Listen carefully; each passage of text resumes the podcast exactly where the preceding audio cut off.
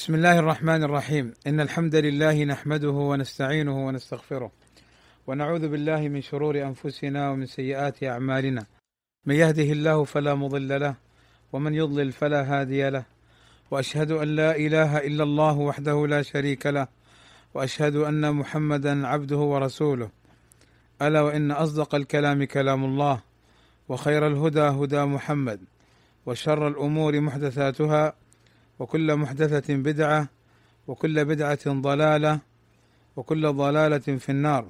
أما بعد فهذا لقاء أتدارس فيه مع إخواني فقه حديث. إذا اجتهد الحاكم فأصاب فله أجران وإذا اجتهد فأخطأ فله أجر. وهذه المدارسة ستكون مع إخواننا السلفيين ممن تبلغهم هذه الصوتية.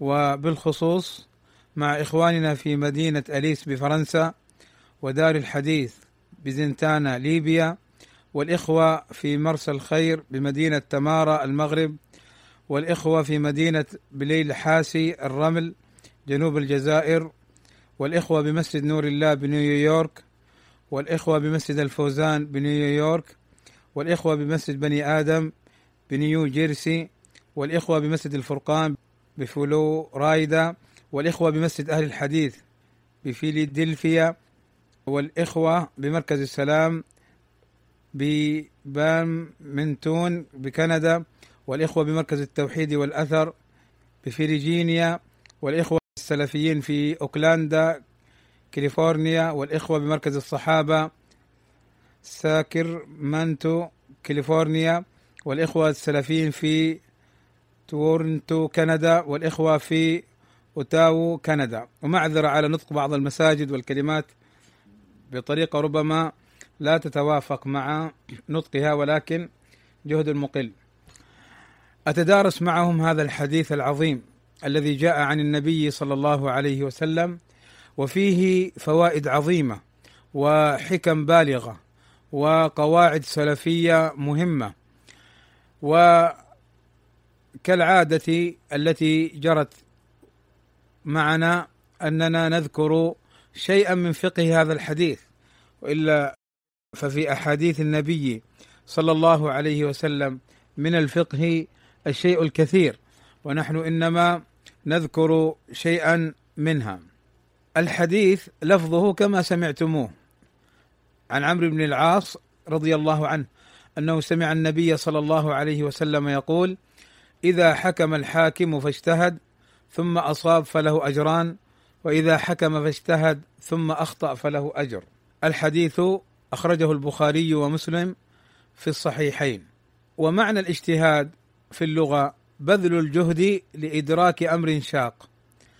والإجتهاد عند علماء الأصول بذل الجهد لإدراك حكم شرعي وقوله صلى الله عليه وسلم أصاب أي توصل للحق والصواب.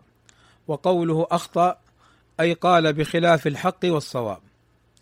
اذا هذا من جهة اللغة. وقوله الحاكم أي القاضي ويدخل فيه المفتي والمدرس والمجتهد ونحو ذلك. أما المعنى الإجمالي للحديث فمعناه أن القاضي الذي بذل وسعه للوصول لحكم في مسألة شرعية فأصاب فله أجران أجر لاجتهاده وأجر لإصابته الحق. وإذا أخطأ فله أجر على اجتهاده وخطأه لا إثم عليه بل هو مغفور له. قال ابن المنذر وإنما يكون الأجر للحاكم المخطئ إذا كان عالما بالاجتهاد والسنن. وأما من لم يعلم ذلك فلا يدخل في معنى الحديث إنما يؤجر على اجتهاده في طلب الثواب لا على الخطأ.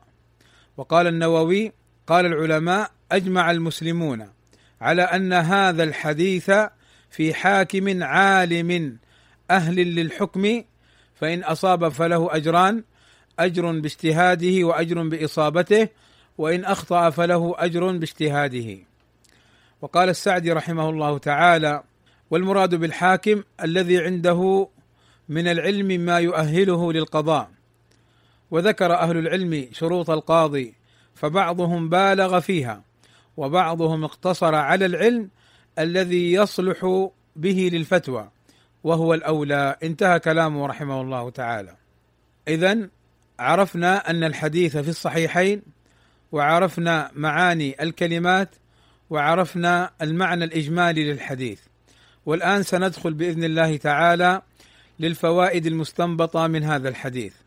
فمن فقه هذا الحديث أن محل الاجتهاد إذا لم يوجد النص فإذا لم يقف العالم على النص على الدليل اجتهد وبذل وسعه للوصول للحق أما لو وقف على النص فلا اجتهاد.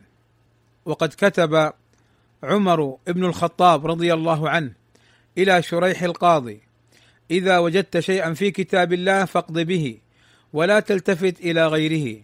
وإذا أتى شيء ليس في كتاب الله وليس في سنة رسول الله ولم يقل فيه أحد قبلك فإن شئت أن تجتهد رأيك فتقدم وإن شئت أن تتأخر فتأخر وما أرى التأخر إلا خيرا لك. فهنا عمر رضي الله عنه يعلم هذا القاضي أنك إذا جاءتك المسألة فاطلب حكمها في كتاب الله وفي سنة رسول الله صلى الله عليه وسلم اولا. فإن لم تجد فانظر إلى ما أفتى فيه أصحاب رسول الله صلى الله عليه وسلم. فإن لم تجد فحينها تجتهد. ولذلك قال عمر بن عبد العزيز لا رأي لأحد مع سنة سنها رسول الله صلى الله عليه وسلم. وقال الشافعي أجمع الناس على أن من استبانت له سنة عن رسول الله صلى الله عليه وسلم لم يكن له أن يدعها لقول أحد من الناس. قلت ومنها هنا أتت كلمات العلماء الشهيرة كقولهم إذا ورد نهر الله بطل نهر معقل ومرادهم بنهر الله أي السيول والبحار والأمطار ونهر معقل نهر صغير. فالمعنى لا يلتفت للشيء القليل إذا جاء شيء أعظم منه. وأيضا قولهم إذا جاءت راية السنة سقطت كل راية دونها وقولهم إذا ورد الأثر بطل النظر وقولهم كل رأي وكل اجتهاد يخالف النص فهو مردود وقولهم لا اجتهاد في مورد النص وقولهم ليس لأحد قول مع رسول الله صلى الله عليه وسلم. وكذا ما جاء عن بعض السلف حينما أخطأ ونبهه أحدهم على الخطأ فقال كلمته المشهورة اذا أرجع وأنا صاغر اذا أرجع وأنا صاغر لأن أكون ذنبا في الحق أحب إلي من أن أكون راسا في الباطل. يعني لأن أكون ذنبا في الحق في الصواب الموافق للدليل أحب إلي من أن أكون راسا في الباطل أي في الخطأ. وفي هذا دلالة على أن الخطأ يطلق عليه الباطل. فالعلماء يصيبون الحق ويخطئون الحق وخطأهم للحق يعتبر خطأ ويطلق عليه باطل. فتذكر هذا مع ما سيأتينا بإذن الله تعالى من أقوال أخرى لأهل العلم حتى تعرف أن من استنكر إطلاق كلمة الباطل على الخطأ إنما أتي من أمرين. إنما أتي لأنه جاهل لهذه الأمور ولأنه صاحب هوى كما سيأتي بيانه إن شاء الله. ومن فقه هذا الحديث وهو مبني على ما سبق وجوب الرجوع للكتاب والسنة وعدم الخلاف. إذا ظهر الدليل إذا ظهر الدليل واستبان الحق أو كانت المسألة اجتهادية كل له اجتهاده وكل له رأيه حسب ما توصل إليه. فلا ينبغي حينئذ الخلاف. قال الشافعي رحمه الله تعالى لم أسمع أحدا نسبته العامة أو نسب نفسه إلى علم يخالف في أن فرض الله تعالى اتباع أمر رسول الله صلى الله عليه وسلم والتسليم لحكمه فإن الله لم يجعل لأحد بعده إلا اتباعه. اذا هذا يدل على وجوب اتباع الكتاب والسنة. وأيضا يدل على مسألة ستأتي أيضا كلام الشافعي يدل على مسألة ستأتي إن شاء الله وهي أنه لا يلزم بقول أحد إلا ما جاء في الكتاب والسنة وأجمعت عليه الصحابة رضوان الله عليهم. وقال شيخ الإسلام ابن تيمية رحمه الله تعالى: إن الإنسان قد يعرف أن الحق مع غيره ومع هذا يجحد ذلك لحسده إياه أو لطلب علوه عليه أو لهوى النفس ويحمله ذلك الهوى على أن يعتدي عليه ويرد ما يقول بكل طريق وهو في قلبه يعلم أن الحق معه. هذا الكلام من شيخ الإسلام ابن تيمية رحمه الله تعالى يبين أن بعض الناس قد يعرفون الحق وكان الواجب عليهم إذا عرفوا الحق أن يتبعوه ولا يجادلوا فيه ولا يحاولوا إسقاطه ولا التشكيك فيه فإن الحق في الكتاب والسنة وما كان عليه سلف الأمة وأما من دونهم من العلماء فيحترمون من علماء السنة فيحترمون ولكن كل يؤخذ من قوله ويرد. فمن يحاول التشكيك في هذا فإنما أتي من حسده أو لطلبه العلو أو لهوى في نفسه. وقال في فتح المجيد الواجب على كل مكلف إذا بلغه الدليل من كتاب الله وسنة رسوله صلى الله عليه وسلم وفهم معنى ذلك أن ينتهي إليه ويعمل به وإن خالفه من خالفه. وقال في كشف غياهب الظلام من وافق قوله ما في الكتاب والسنة فقوله مقبول على الرأس والعين. ومن خالف قوله ما في الكتاب والسنة فقوله مردود. وقال الشوكاني رحمه الله تعالى اعلم أنه إذا وقع الخلاف بين المسلمين في أن هذا الشيء بدعة أو غير بدعة أو مكروه أو غير مكروه أو محرم أو غير محرم أو غير ذلك فقد اتفق المسلمون. سلفهم وخلفهم أن الواجب عند الاختلاف في أمر من أمور الدين بين الأمة المجتهدين هو الرد إلى كتاب الله سبحانه وتعالى وسنة رسوله صلى الله عليه وسلم وهذا مما لا خلاف فيه بين جميع المسلمين. انتهى. أقول ومن هنا أتت عبارتهم لا إنكار في مسائل الاختلاف الاجتهادية. فلا ينبغي أن يكون هناك فرقة واختلاف. إذا كان الاختلاف سببه مسائل الاختلاف الاجتهادية ومعنى مسائل الاختلاف الاجتهادية أي التي ليس فيها نص أي التي ليس فيها نص وإنما يجتهد العلماء في هذه المسألة. فمنهم من يقول بقول ومنهم من يقول بغيره. كل يقول بما يتبصر إليه وليس العالم بملزم بقول عالم آخر لأن العالم إنما يسأل عن اجتهاده. قال في فتح المجيد وما زال العلماء رحمهم الله يجتهدون في الوقائع فمن أصاب منهم فله أجران ومن أخطأ فله أجر كما في الحديث. لكن إذا استبان لهم الدليل أخذوا به وتركوا اجتهادهم. اذا هذه مرحلة. إذا اختلفوا وظهر الدليل فالواجب الرجوع للدليل. قال وأما إذا لم يبلغهم الحديث أو لم يثبت عن النبي صلى الله عليه وسلم عندهم في حديث أو ثبت وله معارض أو مخصص ونحو ذلك فحينئذ يسوغ للإمام أن يجتهد. وعلى هذا فيجب الإنكار على من ترك الدليل لقول أحد من العلماء كائنا من كان. ونصوص الأئمة على هذا وأنه لا يسوغ التقليد إلا في مسائل الاجتهاد التي لا دليل فيها يرجع فيها إليه من كتاب ولا سنة فهذا هو الذي عناه بعض العلماء بقوله لا إنكار في مسائل الاجتهاد وأما من خالف الكتاب والسنة فيجب الرد عليه وذلك مجمع عليه. اذا هكذا نجد نصوص العلماء كثيرة متكاثرة جدا في أن العلماء يصيبون ويخطئون وله أجران من أصاب الحق وأن الخطأ مردود وله أجر واحد وأن العالم ليس بمعصوم. هكذا تتوالى وتتكاثر أقوال العلماء ثم يأتي اليوم بعض الجهال من الثرثارين المهرجين ويقول أنت تربي طلاب العلم على رد كلام العلماء وعلى عدم الاحترام.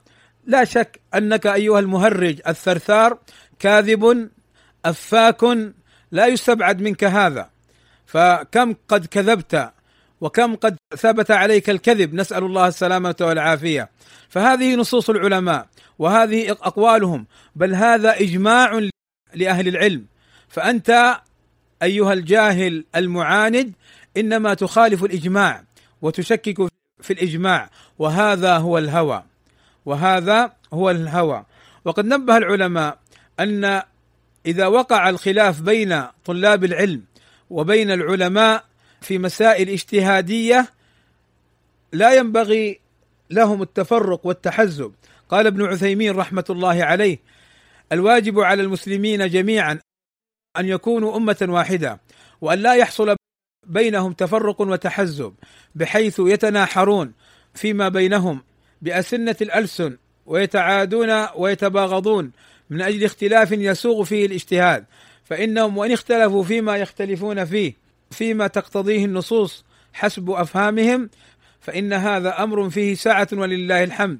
والمهم ائتلاف القلوب واتحاد الكلمة. أقول إخواني بارك الله فيكم إن الذي يعيب على السلفيين ويسقط السلفيين بالمسائل الاجتهادية الاختلافية إنما هو نفس حدادي إنما هم الحداديون وصاحب النفس الحدادي فيأتون لمسائل فيها مجال للاختلاف بين أهل العلم. فيأتي ويشنع في هذه المسائل على العالم أو على طالب العلم ليسقطه بمسألة خلافية اجتهادية.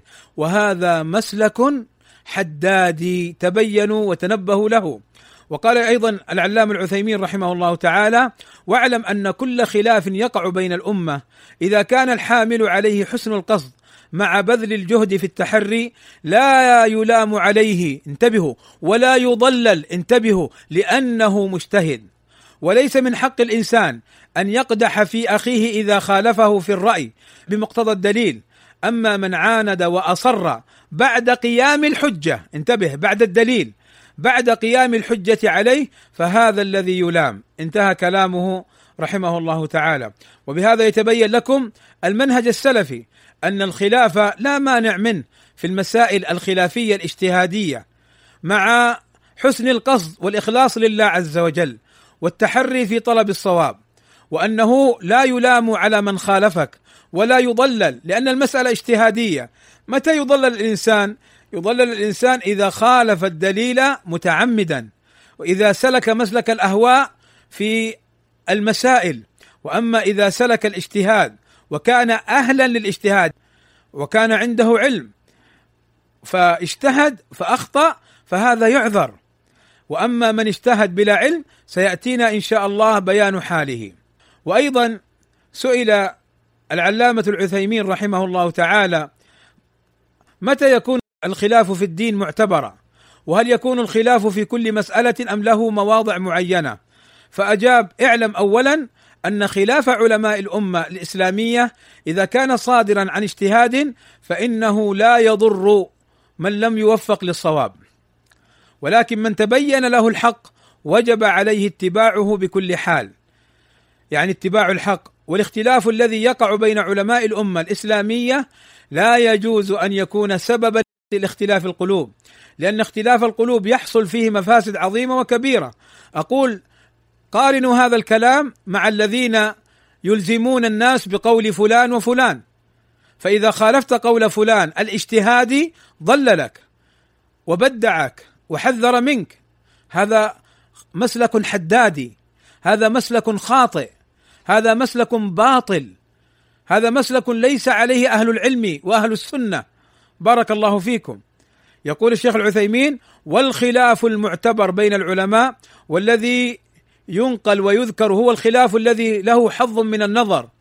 أما خلاف العامة الذين لا يفهمون ولا يفقهون فلا عبرة به.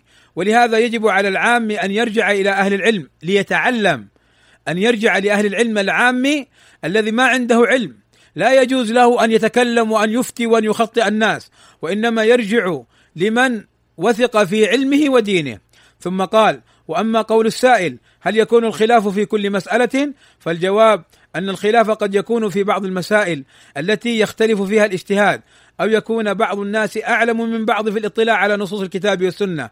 أما المسائل الأصلية فإنها يقل فيها الخلاف. انتهى. أيضا قال الشيخ ربيع المدخلي حفظه الله تعالى العلماء في ديننا ما يتبعون إلا إذا استندت أقوالهم إلى نصوص الكتاب والسنة. فإذا خالفت أقوالهم النصوص وجب مخالفتها وردها. وإذا فقدت الأدلة لا يلزم احدا اتباعهم. انتهى. أقول بارك الله فيكم تأملوا قول الشيخ ربيع هنا. الشيخ ربيع يقول أقوال العلماء ثلاثة أحوال. الحالة الأولى إذا استندت يعني قال العالم القول بالدليل فهنا يتبع العالم ويجب اتباع الدليل. لا لأنه العالم الفلاني لا لأنه زيد أو عبيد لا لأنه ربيع أو لأنه خالد لا ولكن لأنه حق ولأن الدليل عليه. ثم قال العلماء قد يقولون أقوالا مخالفة للنصوص فليس العلماء بمعصومون. ولا يعني أننا نقول أن العلماء يخالفون النصوص أنهم يخالفون النصوص تعمدا وإنما العالم بشر يصيب ويخطئ. ولذلك من حمل كلام السابق في اللقاءات السابقة العلماء يصيبون ويخطئون وأنهم يقعون في خلاف الدليل وأنهم يقعون في الباطل. بمعنى أنني أريد أن العلماء آه، يقعون في الباطل تعمدا هو كذاب أشر وهو ثرثار مهرج ليبي خسيس. وليست هذه بالكذبة الأولى. كم كذب علي؟ عامله الله بما يستحق.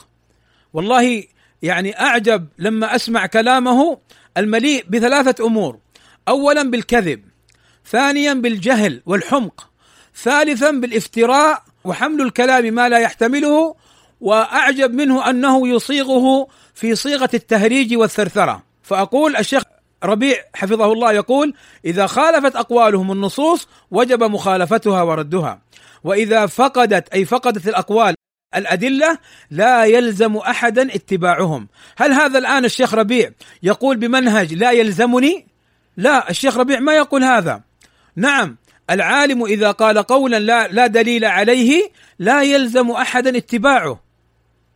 العالم إذا قال قولا وعليه الدليل وجب اتباعه للدليل.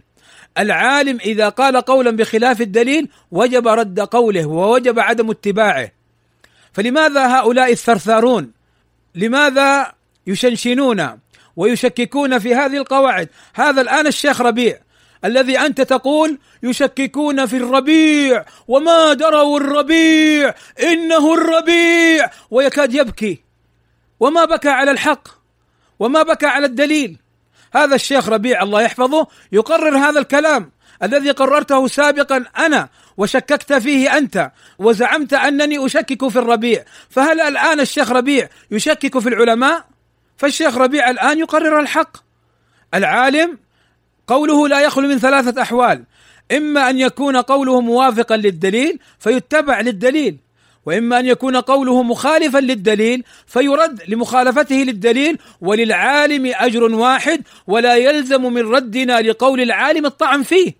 كما قعد ذلك الشر تلك القاعدة الخسيسة ردك لقول العالم طعن فيه. هذا هذا جهل وغباء لأنه مخالف للإجماع ومخالف للحق أما قلت لكم أن هؤلاء مخلفات الجماعات ورجيع الجماعات والحزبيات جالسين يقاعدون قواعد باطلة وقواعد يعني تحمي أصولهم الفاسدة فهذا من هذا. اذا انتهى كلام الشيخ ربيع الله يحفظه وكلامه كما سبق يعني موافق لكلام أهل العلم. ومن فقه هذا الحديث أنه إذا اجتهد الحاكم ثم اطلع على الدليل وجب عليه اتباع الدليل والحاكم إذا اجتهد لعدم وقوفه للدليل فله حالتان. الحالة الأولى أن يصيب الحق فهذا من توفيق الله له. والحالة الثانية أن يخطئ وإذا أخطأ العالم الحق ثم تبين له الدليل وجب عليه العمل بالدليل. طيب هل يلتفت لخلاف العالم إذا كان بخلاف الدليل فيقال المسألة خلافية نقول لا. إذا قال العالم قولا وثبت الدليل بخلافه أهدر قول العالم وأبطل قول العالم ولا يلتفت له ولا يعتبر به. والواجب اتباع الدليل والواجب اتباع الدليل. يعني أضرب لكم مثالا سريعا. الآن مثلا اشتراط الولي في عقد النكاح. هناك من أهل الرأي من ذهب إلى أنه لا يشترط الولي ولكن الحديث صح. لا لا نكاح إلا بولي وشاهدي عدل. أيما امرأة نكحت بغير إذن وليها فهي عاهر. إلى غير ذلك من الأدلة التي تبين اشتراطية الولي. فهل يأتينا إنسان يقول إن الولي ليس شرطا في النكاح لأن المسألة خلافية نقول له لا القول الذي يقول بعدم اشتراط الولي قول باطل قول خطأ لا يلتفت له. والواجب العمل بالدليل. طيب ما هو مثال من اجتهد وصح عنده الدليل بعد ذلك؟ هناك قصة وقعت لابن مسعود رضي الله عنه. فقد اختلفوا في رجل مات عن امرأة ولم يدخل بها بعد أن عقد عليها. فقال ابن مسعود إني أقول فيها إن لها صداقا. كصداق نسائها يعني لها مهر كمهر مثيلاتها. لا وكس ولا شطط يعني لا زيادة ولا نقص. وإن لها الميراث ترثه لأنها زوجة وعليها العدة يعني تعتد لوفاة زوجها. فقال ابن مسعود بعد ذلك فإن يك صوابا فمن الله يعني من توفيق الله. وإن يك خطا فمني ومن الشيطان. والله ورسوله بريئان. فابن مسعود رضي الله عنه اجتهد في هذه المرأة لأنه لم يبلغه النص. قام له جماعة من الرجال فقالوا يا يا ابن مسعود نحن نشهد أن رسول الله صلى الله عليه وسلم قضى فينا في بروع بنت واشق وأن زوجها هلال ابن مرة كما قضيت قال ففرح ابن مسعود فرحا شديدا حين وافق قضاؤه قضاء رسول الله صلى الله عليه وسلم. فهذا مثال على عالم اجتهد لعدم وقوفه على الدليل ثم تبين له أن قضاءه وحكمه كحكم رسول الله صلى الله عليه وسلم ففرح لتوفيقه للحق. طيب مثال إذا اجتهد العالم وأخطأ طبعا الحكم فيه أنه لا يتابع. انظروا إلى هذه القصة في صحيح البخاري. يقول هزيل ابن شرحبيل سئل أبو موسى الأشعري عن بنت وابنة ابن يعني وبنت ابن وأخت. فقضى فيها أبو موسى كالتالي فقال للبنت النصف وللأخت النصف. وأتي ابن مسعود فسيتابعني. فسئل ابن مسعود يعني في تقسيم هذا الإرث. وأخبر بقول أبي موسى فقال ابن مسعود لقد ضللت اذا وما أنا من المهتدين. أقضي فيها بما قضى النبي صلى الله عليه وسلم للابنة النصف. وهذا كما قضى أبو موسى. ولبنت الابن السدس تكملة الثلثين. وهذا لم يقضي به أبو موسى. وما بقي فللأخت. وهذا أيضا بخلاف قضاء أبي موسى. فاذا أبو موسى رضي الله عنه قضى وحكم وأخطأ. وابن مسعود لما سئل كان عنده الدليل فقضى بالدليل. فلما أتوا أبا موسى وأخبروه بقول ابن مسعود فقال لا تسألوني ما دام هذا الحبر أي العالم فيكم. فهذا مثال على أن العالم إذا أخطأ يرجع للحق. أبو موسى الأشعري ما غضب من ابن مسعود وما قال يريد أن يسقطني يريد أن يطعن في. ماذا يريد ابن مسعود؟ أنا عالم مثله تساوت الرؤوس لماذا يخطئني؟ لا لا لا لا. المراد الوصول للحق المراد رضا الله عز وجل المراد تحكيم شرع الله عز وجل. ما في نظر للنفس ما في نظر للمنزلة وكلام الناس والاعتبار للخلق إنما مراعاة الخالق سبحانه وتعالى. وانظروا إلى إلى ابن مسعود. قال لقد ضللت اذا وما أنا من من المهتدين. هل ابن مسعود يحكم على أبي موسى بأنه ضال؟ ولكن ابن مسعود يريد أن يقول لو قلت بقول أبي موسى وهو خطأ أضل. وأنا أعلم الصواب أضل. وما كنت من المهتدين لأني أعلم الحق فإذا بارك الله فيكم. هذا أيضا يؤكد ما سبق أن خلاف الحق باطل وضلال. خلاف الحق. بصرف النظر عن العالم كما سيأتينا إن شاء الله. انظروا إلى قصة أخرى وقعت لتابعي مع صحابي حيث حكم أبو سلمة ابن عبد الرحمن بخلاف ما قضى به ابن عباس. فالمرأة إذا نفست بعد وفاة زوجها إذا ولدت بعد وفاة زوجها بليال ما حكمها؟ قال أبو سلمة إذا ولدت ما في بطنها حلت يعني جاز نكاحها. ولا تتربص أربعة أشهر وعشرة. لكن قال ابن عباس بخلافه فقال تقضي آخر الأجلين. ابن عباس يحكم كالتالي يقول إذا كانت مدة الحمل الباقية أكثر من أربعة أشهر وعشرة فتحل للأزواج وتنتهي عدتها بوضعها حملها لأنها أكثر. وإذا كان مضى من من حملها مدة طويلة آه، وكانت مدة أربعة أشهر وعشرة أكثر من مدة الحمل الباقية فتعتد بأربعة أشهر وعشرة. هكذا اختلف أبو سلمة وابن عباس. طيب ذهبوا إلى أبي هريرة. قال أبو هريرة أنا مع ابن أخي يعني أبا سلمة. ولم يكن مع ابن عباس مع أن ابن عباس عالم وصحابي. لكن الحق والدليل مع أبي سلمة. فذهبوا إلى أم سلمة. فأجابت بأن سبيع الأسلمية بعد وفاة زوجها ولدت بليال. فقال لها النبي صلى الله عليه وسلم قد حللت فانكحي من شئت. اذا القول الصواب قول من؟ قول أبي سلمة. يقول ابن عبد البر في هذا الحديث دليل على أن العلماء لم يزالوا يتناظرون يعني يبحثون عن الحق ولم يزل منهم الكبير لا يرتفع على الصغير. ما حد يقول الكبار الكبار الراسخين أنت صغير أنت كذا أنت لا. إنما يقولون الحق أين؟ سواء كان مع الكبير أو الصغير. سواء كان مع العامي أو مع العالم. أحيانا العامي يوفق للحق يعرف الدليل فيقول به والعالم لم يطلع عليه. فإذا النظر إلى الحق فقال ابن عبد البر ولم يزل منهم الكبير لا يرتفع على الصغير ولا يمنعون الصغير. إذا علم أن ينطق بما علم لأنهم يبحثون عن الحق والدليل. قال وفيه دليل على أن الحجة عند التنازع. ما هو الكبار؟ ما هو غرز العلماء؟ ليس أن الحجة عند التنازع أن الأصل أن نرجع للعلماء. الأصل أن نرجع إلى سنة رسول الله صلى الله عليه وسلم فيما لا نص فيه من كتاب الله وفيما فيه نص أيضا إذا احتمل الخصوص لأن السنة تفيد مراد الله من كتابه. انتهى. وأيضا قصة أخرى يذكرها العلماء للإمام مالك. قال ابن وهب سمعت مالكا سئل عن تخليل أصابع الرجلين في الوضوء فقال ليس ذلك على الناس. يعني لا يشرع لا يشرع أن يخللوا أصابع الرجلين.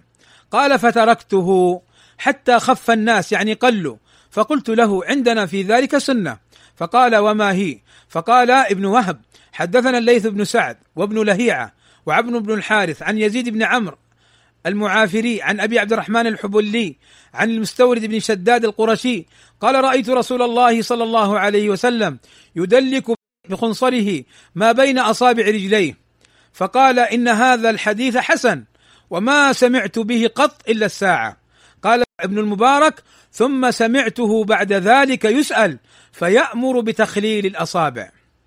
وفي رسالة عمر بن الخطاب إلى أبي موسى الأشعري في القضاء وآدابه قال عمر لأبي موسى الأشعري وكتب له فإن الرجوع إلى الحق أي إلى الدليل من الكتاب والسنة خير من التمادي في الباطل أي خير من التمادي في قول يخالفه. انتبهوا في قول عمر رضي الله عنه هنا أن ما يخالف الحق يسمى باطلا. فالعالم إذا اجتهد إما أن يصيب الحق وإما أن يخطئ وخطأه لأنه مخالف للحق يسمى باطل. عمر يكتب لمن؟ يكتب لمبتدع؟ يكتب إلى أبي موسى الأشعري صحابي قاض عالم رضي الله عنهم أجمعين. قال له فإن الرجوع إلى الحق خير من التمادي في الباطل. يعني إذا قضيت قضاء ثم تبين لك أن قضاءك خلاف الدليل فاقضي بالدليل. ولا تقضي باجتهادك السابق لأنه باطل. أرأيتم كيف أن ذاك الأحمق الأخرق المهرج الثرثار الذي يثرثر على قولي ووصفي أن خلاف الحق باطل أن هذا من باب الطعن في العلماء. ويقول لي اتق الله كيف تقول أن العلماء يقولون الباطل؟ يا بطل يا بطل ويا باطل. المراد أن خلاف الحق باطل. أما العالم صاحب السنة خطأه مغفور له ومعروف هذا. وهذا أمر مجمع عليه بين العلماء. فسبحان الله كذاب مهرج وثرثار. قال عبد الرحمن بن عمر وانظروا إلى هذه القصة. عبد الرحمن بن عمر سأل أبا يوسف القاضي عن قول عمر بن الخطاب رضي الله عنه فإن الرجوع إلى الحق خير من التمادي في الباطل. فقال له لو حكمت لرجل أن فلان زوجته يعني اختلف إليك رجلان كل منهم يدعي أن هذه المرأة زوجته. فحكمت في اليوم الأول أنها للأول. ثم تبين لك في اليوم الثاني أنها للثاني. قال أرجعها للثاني. قال ثم تبين لك في اليوم الثالث أنها للأول. قال أرجعها للأول. قال ثم تبين لك بعد ذلك أنها للثاني. قال أرجعها للثاني. يعني الرجل كله باجتهاد ما عنده دليل. كله اجتهاد ما عنده دليل. فقال له عبد الرحمن بن عمر ما دليلك؟ قال قول عمر فإن الرجوع إلى الحق خير من التمادي في الباطل. فقال له قول عمر الرجوع إلى الحق خير من التمادي في الباطل هو أن يقضي الحاكم بالرأي ثم يتبين له ذلك عن النبي صلى الله عليه وسلم. يعني يتبين له خلاف ذلك عن النبي صلى الله عليه وسلم وأصحابه فيرجع إليه. وقال له عن تغير اجتهاد العالم لاجتهاد آخر؟ وقال وأما قولك هذا يعني مر لهذا ومر لهذا فهو الرجوع من الباطل إلى الباطل. فهنا وصف خطأ العالم بأنه باطل. أقول قارنوه بقول ذاك الثرثار الليبي المهرج الكذاب. لما يجعل قولي أن قول العالم المخالف للحق باطل أنني أطعن في العلماء. وكيف العلماء يقولون باطلا؟ أنت تربي طلاب العلم على عصمة العلماء. أنت تربي طلاب العلم على الصوفية التقليدية الجمودية. أنت تربي طلاب العلم على أن الأصل العلماء وأن الدليل من الكتاب والسنة ليس الأصل. والله يحرم على الذين ينفقون عليك لتثرثر على الناس أن ينفقوا عليك المال. اذهب واعمل وتاجر واترك الناس واذهب وتعلم. اتق الله في نفسك. لا تثرثر على الناس. ولا تشنشن على الحق وأهله. والله يحرم على الذين ينفقون عليك المال أن ينفقوا عليك المال. وكفاك ما دخل في جوفك من مال بلا حق. جالس في بيتك لا تعمل ولا شيء وتثرثر وتقعد القواعد الباطلة. يحرم عليهم والله أن يدفعوا لك درهما واحدا. لأنهم يعينون على باطلك. يعينونك على باطلك الذي تريد أن تؤصله في الشباب. فانظروا بارك الله فيكم. كيف أن عمر يقول فإن الرجوع إلى الحق يعني من الكتاب والسنة خير من التمادي في الباطل أي خير من التمادي في رأيك الذي قلته اجتهادا فإنه باطل إذا خالف النص. يا أخي الصواب يقابله الخطأ والحق يقابله الباطل.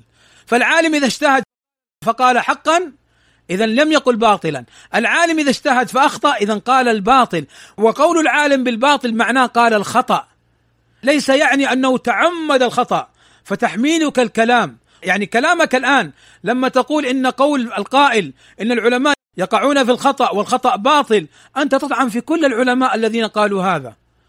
من سلف الأمة إلى يومنا هذا. ولكنك لجهلك وثرثرتك ولتهريجك وكذبك وقعت في هذه المزالق. نسأل الله السلامة والعافية. ولذلك من فوائد هذا الحديث أيضا أنه لا يجوز الطعن في الراد على العالم ولا يجيش الجيوش ولا يقال أنت تسعى لإسقاط العالم. فهذه من خزعبلات ومخلفات الجماعات المأربية وغيرها.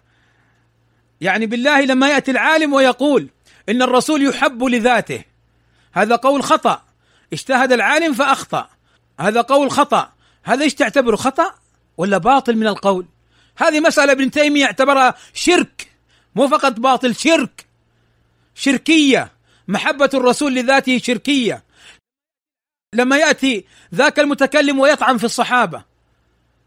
خطأ. طيب باطل ولا لا؟ باطل.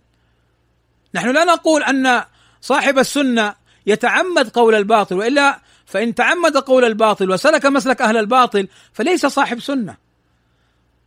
أيضا من فقه هذا الحديث أنه يمكن للعالم أن يتوقف عن الجواب. إذا لم يجد النص. قال عمر بن الخطاب فإن شئت يعني إن جاءتك المسألة وليس فيها نص من الكتاب ولا من السنة ولا من أقوال الصحابة قال فإن شئت أي فإن أردت أن تجتهد رأيك فتقدم. وإن شئت أن تتأخر يعني أن تمسك وتتوقف فتأخر. وما أرى التأخر إلا خيرا لك. بمعنى أنك احتمال أن تخطئ وأن تصيب. فإن أخطأت فلك أجر وإن أصبت فلك أجران. ولكن عندما لا يتبين لك الحق فأنت إذا لم يتبين لك الحق أو اجتهدت ويعني توصلت لأمر فلك أن تجتهد ولك أن تتركه. وهذا في المسائل التي لا دليل فيها.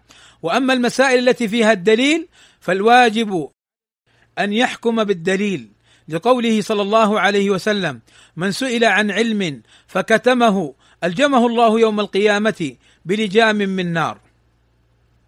فهذا الحديث من سئل عن علم أي من الكتاب والسنة. فإذا سئلت عن مسألة تعلم دليلها فالواجب عليك أن تقول بالدليل. وقد ذكر ابن القيم الجوزية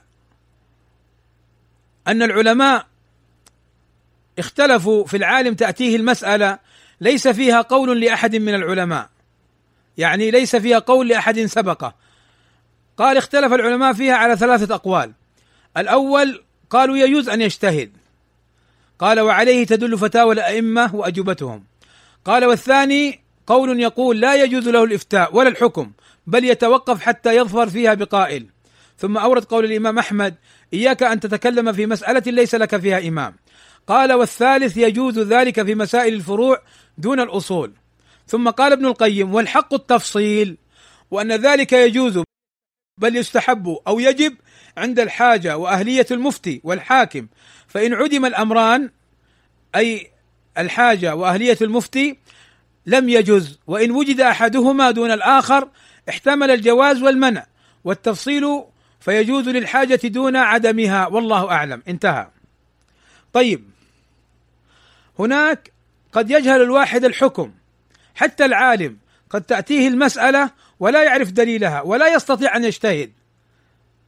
قال ابن عثيمين رحمه الله تعالى إن لم يظهر له الحكم وجب عليه التوقف وجاز التقليد حينئذ للضرورة. قال والتقليد يكون في موضعين أن يكون المقلد عاميا لا يستطيع معرفة الحكم بنفسه ففرضه التقليد ويقلد أفضل من يجده علما وورعا فإن تساوى عنده اثنان خير بينهما. الثاني أن يقع للمجتهد حادثة تقتضي الفورية ولا يتمكن من النظر فيها فيجوز له التقليد حينئذ. اذا قد يكون عالم لكن ما عنده دليل ولا يعني يستطيع أن يجتهد فيقلد حينئذ. يقلد في هذه المسألة حينئذ. لماذا؟ لأنه في حكم العام في هذه المسألة. انتهى كلامه. فأقول بارك الله فيكم. تأملوا أيضا قول الشيخ العثيمين رحمه الله تعالى. في أنه يسأل أعلم وأورع. ليس لك أن تسأل في كل مسألة من أردت مره هذا ومره هذا على حسب ما ما تريد من الفتوى. بل تنظر لأعلم وتسأل عن أعلم يعني من تجده وتنظر في ورعه وعلمه وتقواه فتسأله. ومن فقه هذا الحديث أيضا أنه يدل على مسألة خطيرة وعظيمة وهي خطورة الكلام في دين الله بلا علم. وذلك لأن المجتهد عندما يجتهد ويبذل جهده ويخطئ يحرم من اجر واحد. فكيف إذا اجتهد بلا علم وأخطأ فإنه يأثم. يقول دخل أحد العلماء على ربيعة ابن أبي عبد الرحمن فوجده يبكي فقال ما يبكيك؟ وقد ارتاع لبكائه فقال أمصيبة دخلت عليك؟ فقال لا ولكن استفتي من لا علم له وظهر في الإسلام أمر عظيم. قال ربيعة ولبعض من يفتي ها هنا أحق بالسجن من السراق. يعني هؤلاء الجهلة هؤلاء المتعالمون الذين يتكلمون في دين الله بلا علم الذين يؤصلون الأصول الفاسدة والأقوال الباطلة. هؤلاء أحق بالسجن من السراق وأحق بالمنع لأنهم يفسدون دين الله عز وجل. قال القاسم بن محمد لأن يعيش الرجل جاهلا خير من أن يقول على الله ما لا يعلم. ولذلك هذا الحديث يدل على خطورة الكلام في دين الله بلا علم. قال الحافظ ابن حجر لو أقدم فحكم أو أفتى بغير علم لحقه الإثم. وقال البغوي من لم يكن محلا للاجتهاد فهو متكلف لا يعذر بالخطأ في الحكم بل يخاف عليه أعظم الوزر. وقال النووي قال العلماء أجمع المسلمون على أن هذا الحديث في حاكم عالم أهل للحكم فإن أصاب فله أجران أجر اجتهاده وأجر إصابته وإن أخطأ فله أجر باجتهاده.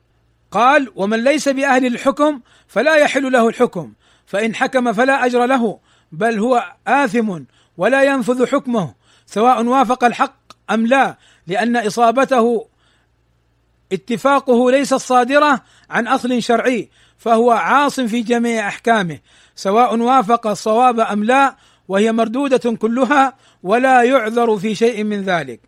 وقال السعدي رحمه الله تعالى الجاهل لو حكم وأصاب الحكم فإنه ظالم آثم لأنه لا يحل له الإقدام على الحكم وهو جاهل. انتهى. اذا بارك الله فيكم دل هذا الحديث على خطورة الكلام في دين الله بلا علم.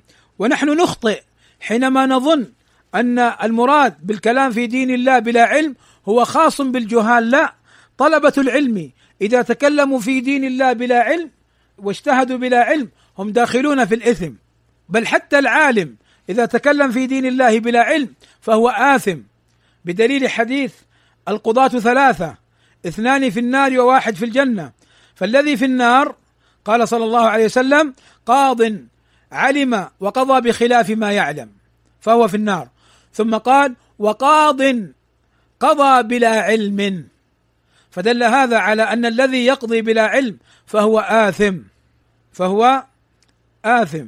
ولذلك من تكلم بلا علم له صورتان أن يكون متعلما ولديه القدرة على الاجتهاد في المسألة فتأتيه المسألة لا يعلم دليلها ولا يطلبه فيتكلم بلا علم ولو كان عالما فهو آثم. وهذا مذموم كما في حديث القضاة ثلاثة وقاض قضى بلا علم فهو في النار.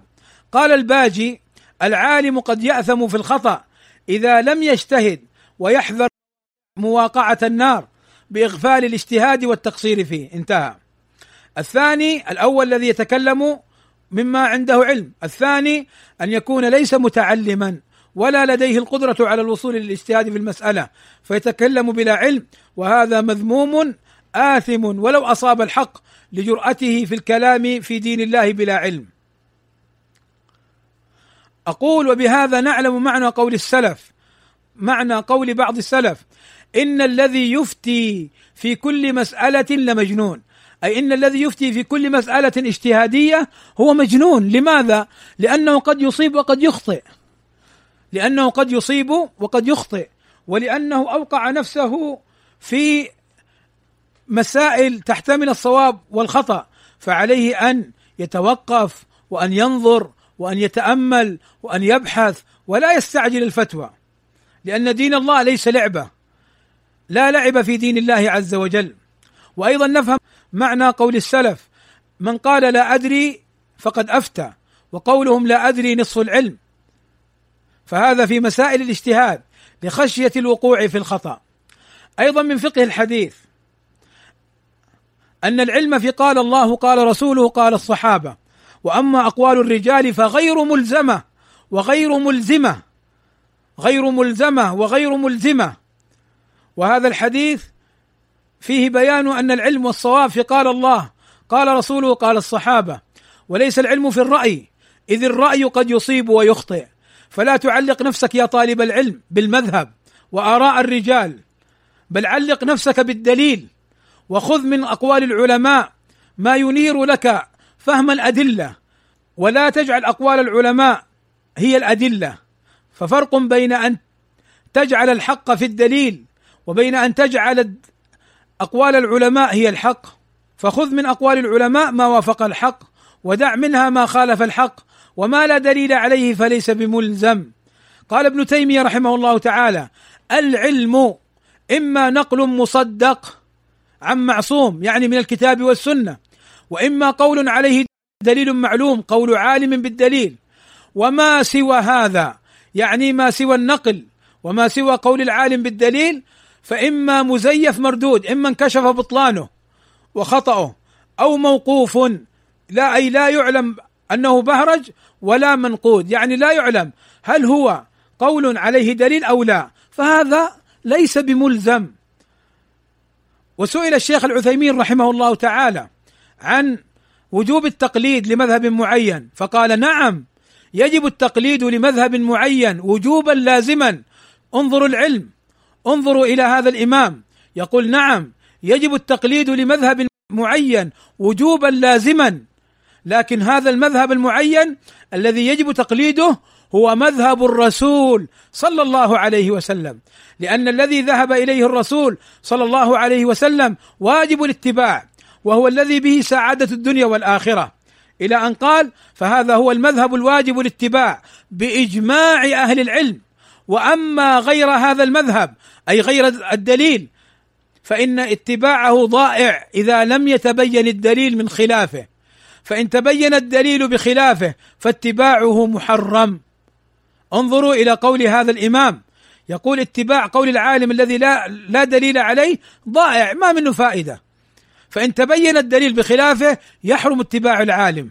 وفي هذا رد على ذاك المهرج الثرثار الكذاب الليبي قبحه الله الذي يغذي ويربي الطلاب الذين حوله وقد انفضوا عنه كما بلغني ولله الحمد. فإن الإنسان يفرح بترك أمثال هؤلاء الجهال لأن مثله يحتاج أن يتعلم قبل أن يعلم. وكيف يستقيم الظل والعود أعوج. انتهى كلام العثيمين رحمه الله حينما بين إن تبين الدليل بخلافه فانه فاتباعه محرم. أقول أيضا مما يدل على أن قول العالم غير ملزم قول الإمام أحمد. قال الإمام أحمد الاتباع أن يتبع الرجل ما جاء عن النبي صلى الله عليه وسلم وعن أصحابه ثم هو من بعد التابعين مخير. إيش معنى مخير؟ معناها غير ملزم. يعني يجب اتباع الدليل من الكتاب والسنة وما أجمع عليه الصحابة. أما بعد ذلك من بعد التابعين مخير. يعني غير ملزم بقول أحد. وهؤلاء يريدون أن يلزموا الناس بأقوال العلماء التي لا دليل عليها. فضلا أن أن يلزموا الشباب بقول العالم إذا تبين خطأه. لماذا؟ العالم الكبير. إن إنه فلان الربيع الكذا. اتقوا الله. أنتم تطعنون لا ما نطعن في العلماء حبيبي؟ تعال تعال. تعال الدين مو دين أبيك ولا دين أمك. الدين دين الله عز وجل. الشرع علمنا أنه إذا كان الحق في الكتاب والسنة وما كان عليه السلف الأمة يجب اتباعه. وأما اجتهادات العلماء فهم على العين والرأس ولكن يصيبون ويخطئون وقولهم في حال اجتهادهم بلا دليل غير ملزم. وجعلك قول العالم ملزم فكأنك جعلته دليلا من حيث هو وهذا قول أهل البدع وقول باطل. حتى الشيخ ربيع وغيره من أهل العلم كلهم يقولون ما يلزم قولنا. إنما الذي يلزم الحق اتباعه ما كان في الكتاب والسنة وكان عليه سلف الأمة. فهنا الإمام أحمد يقول هو مخير يعني غير ملزم. وأنت تأتي وتقول ملزم ما هذه التقعيدات الباطلة؟ والعجيب إذا أردت أن تعرف أنهم كذبه وأنهم لعابون هؤلاء إذا أردت أن تعرف هم أنفسهم. هم أنفسهم لا يلتزمون بعض أقوال العالم هذا نفسه. فبالأمس العالم يصيب ويخطئ وقوله في تزكية أبي الفضل وتزكية فلان وفلان مردود. وباليوم العالم لا يترك وتركه طعن فيه. ونحو ذلك من العبارات وكأنه ينهق. لماذا؟ لأنه وافق هواه.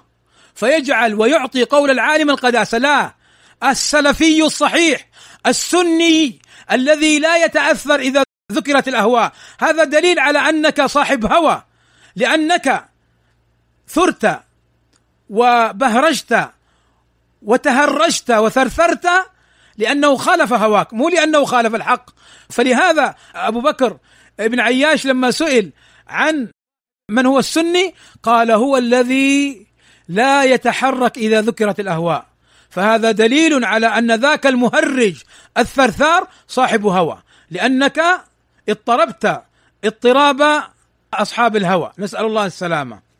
وقال أحمد الإمام أحمد ابن حنبل رحمة الله عليه رأي الأوزاعي ورأي مالك ورأي أبي حنيفة كله رأي أي غير ملزم. وهو عندي سواء أي غير ملزم. وإنما الحجة في الآثار. تعلم يا ثرثار. تعلم هذا الكلام وافقهه قبل أن تتكلم. أيضا من فقه هذا الحديث أن العبرة بإصابة الحق مع العلم وأن الحق في إصابته لا في الأكابر ولا في الأصاغر. وقد مضى معنا قول ابن عبد البر رحمه الله تعالى فبعض الناس يعلق قبول الحق بأنه قول فلان من الناس من الكبار أو قول طلاب فلان أو طلاب فلان. فهذا لا شك أنه خطأ.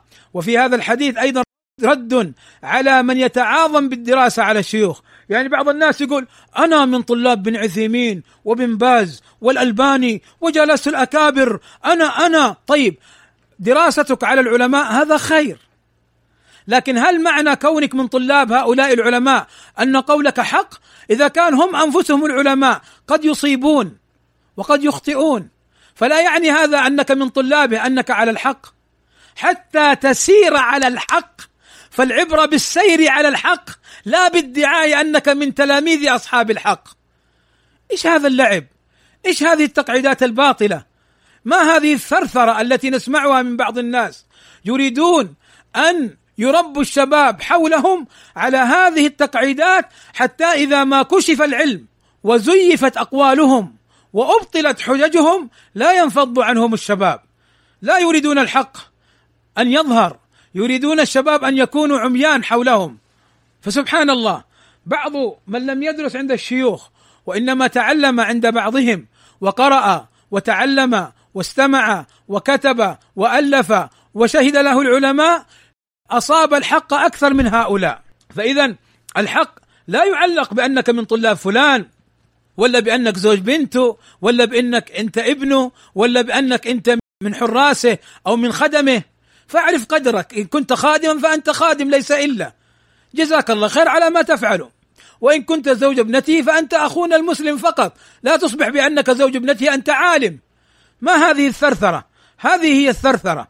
ومن فقه الحديث أنك لا تجعل حكمك واجتهادك الذي قد يصيب وقد يخطئ هو حكم الله إلا إن كان مبنيا على الدليل.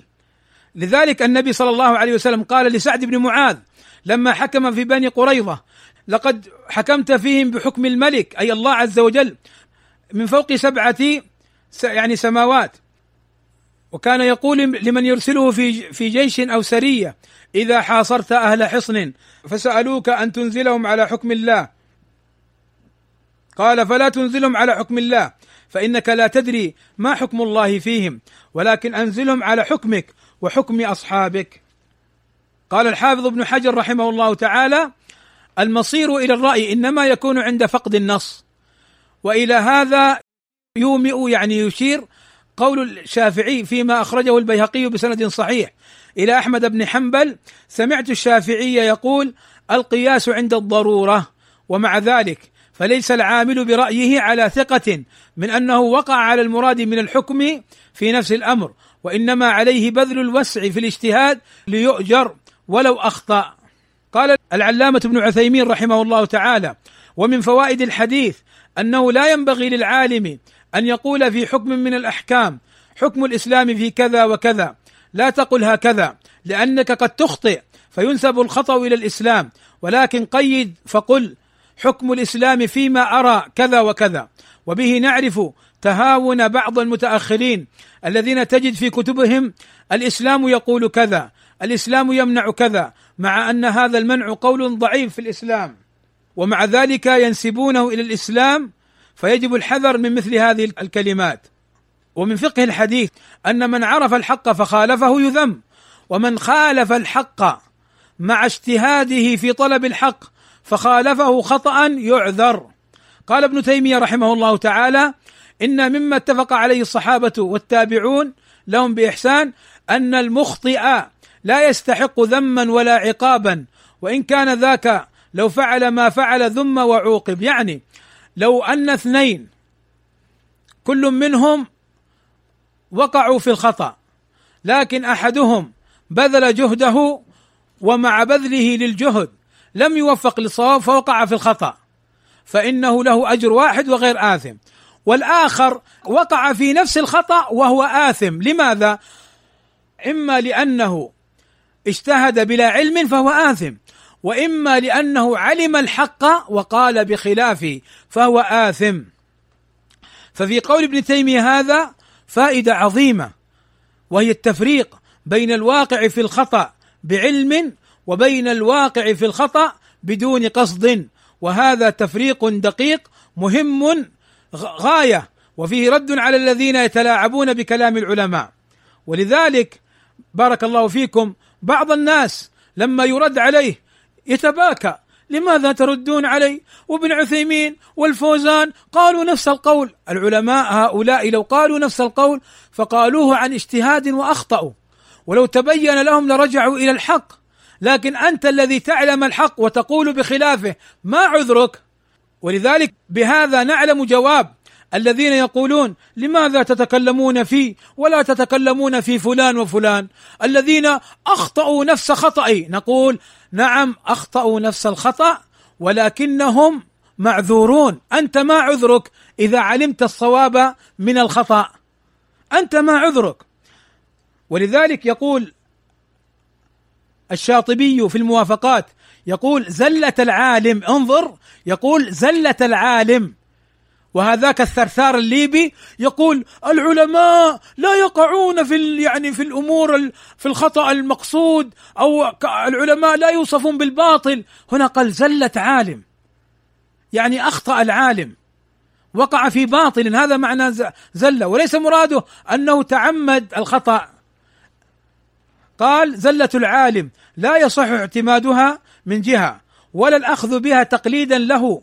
وذلك لأنها موضوعة على المخالفة للشرع. ليس أن العالم تعمد مخالفة الشرع ولكن الخطأ هو مخالف للشرع وهو باطل. قال ولذلك عد الزلة. أقول ولذلك عد باطلا أيضا.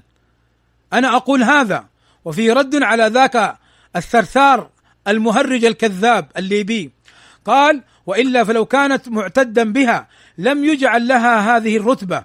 ولا نسب إلى صاحبها الزلل فيها كما أنه لا ينبغي أن ينصب صاحبها إلى التقصير يعني لا يذم ولا أن يشنع عليه بها ولا ينتقص من أجلها أو يعتقد فيه الإقدام على المخالفة بحتا. فإن هذا كله خلاف ما تقتضي رتبته في الدين. وقد تقدم من كلام معاذ بن جبل وغيره ما يرشد إلى هذا المعنى حينما ذكر زيغة الحكيم. أقول في قول الشاطبي فائدة أيضا أخرى وهو أن العالم إذا اجتهد وبذل جهده على علم فأخطأ لا يطعن فيه. إذا خالف قوله قول آخر لا يطعن فيه ولا يشنع عليه ولا يوصف بأوصاف السوء هذا خطأ لأنه بين أمرين بين أن يصيب فله أجران وبين أن يخطئ فله أجر واحد. فلا يوصف بأنه ظالم ولا يوصف بأنه آه، انحرف ولا يوصف بأنه صاحب هوى ولا يوصف بأنه أخس من كذا وكذا. لماذا؟ لأنه لم يتعمد قول الباطل ولأنه معذور ولأنه مجتهد. اجتهد حسب وسعه وتوصل لهذا. كونك تخالفه لا يعني أنك تضلله وتبدعه. وهذا هو كلام الشاطبي في موطن آخر. قاله رحمه الله تعالى أقول ومن فقه الحديث أيضا التسليم للدليل وعدم التشكيك فيه. أقول هذا منهج السلف. أما الذي يقول بأن العلماء لا يشكك في أقوالهم بمعنى لا يقال يصيبون ويخطئون هذا القول قول مبتدع لأنه مخالف للإجماع. فليس للمسلم أن يعارض الدليل والحجة ولا أن يشكك فيها بل يسلم لها. واقول وليس لمسلم أن يجعل أقوال العلماء كالدليل يسلم لها ولا يشكك فيها. فقول العالم إن أصاب الحق يسلم له وقول العالم إن أخطأ يرد ويبين خطأه وقول العالم إذا ليس عليه دليل لا يلزم به كما مر معنا من قول الشيخ ربيع المدخلي حفظه الله تعالى. أقول قال الذهبي رحمه الله تعالى من جادل في الحق بعدما تبين فهو مذموم سواء قصد نصر إمامه أو هواه وجادل بلا علم إلى أن قال ومن جادل بلا حجج وأعرض عن النصوص ومشى مع رأيه وهواه فهو من المذمومين.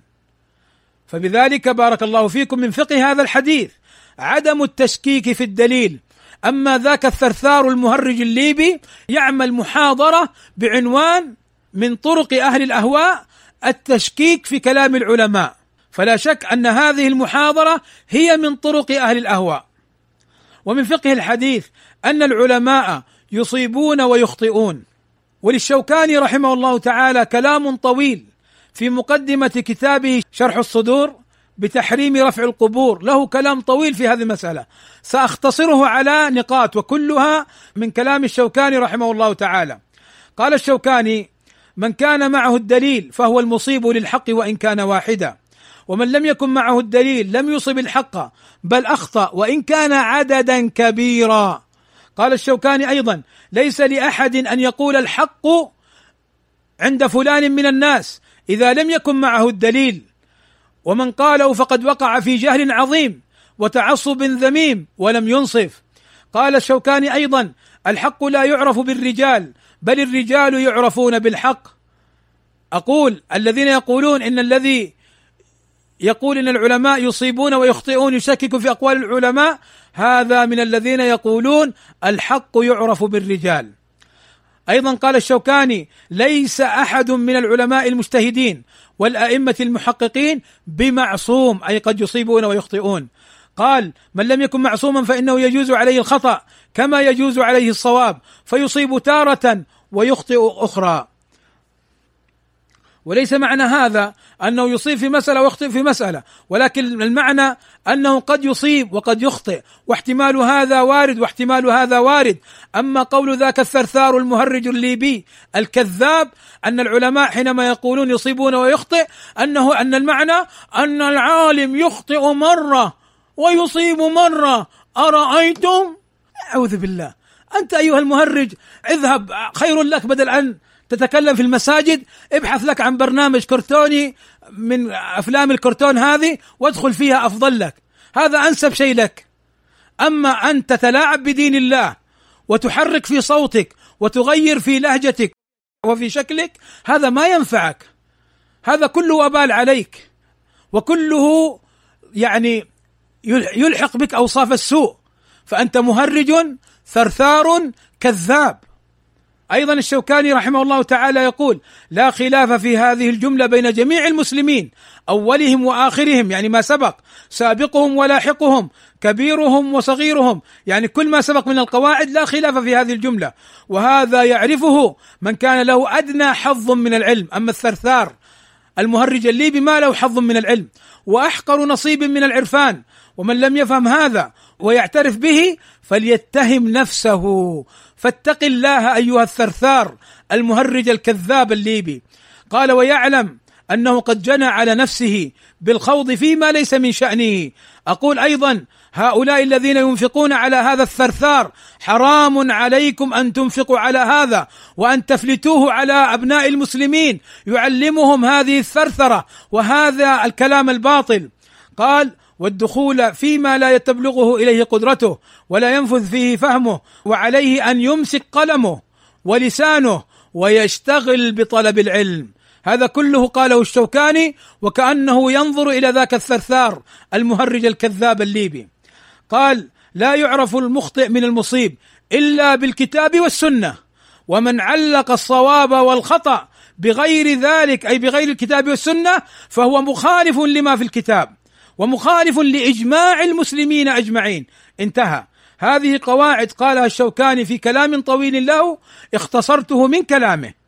بعض الناس كالمهرج هذا الليبي الثرثار ماذا يقول؟ يقول إن القول بأن العلماء يصيبون ويخطئون إن هذا القول يعني فتنة لطلاب العلم إن هذا القول تنفير الناس عن الحق. لا الحق في الكتاب والسنة. والعلماء قد يصيبون وقد يخطئون. مع احترامنا لهم وحبنا لهم وإذا قلنا يخطئون أو يقولون الباطل ليس المراد أنه بالقصد كما سبق. ومن فقه هذا الحديث الفرق بين المبتدع وغيره في مخالفة الدليل والاستدلال وفي هذا رد على الحدادية وهؤلاء الذين يضللون الناس بمطلق الخطأ. قال السعدي رحمه الله تعالى الفرق بين الحاكم المجتهد وبين صاحب الهوى أن صاحب الحق قد فعل ما أمر به من حسن القصد والاجتهاد وهو مأمور في الظاهر باعتقاد ما قام عنده عليه دليله بخلاف صاحب الهوى فإنه يتكلم بغير علم وبغير قصد للحق. قاله شيخ الإسلام. انتهى. أقول أيضا من الفرق بين المبتدع وبين العالم إذا أخطأ المسلك والطريقة فإن العالم إذا أخطأ فإنه سلك الطريق المشروع إلا أنه لم يوفق للصواب فهو معذور. وأما المبتدع فمسلكه وطريقته خطأ وبالتالي هو آثم في قوله آثم في بدعته. أيضا من فقه هذا الحديث أن الاختلاف موجود لأن النبي صلى الله عليه وسلم بين أن العلماء إذا اجتهدوا بين إصابة وبين خطأ. والاختلاف عند العلماء على نوعين اختلاف تنوع واختلاف تضاد.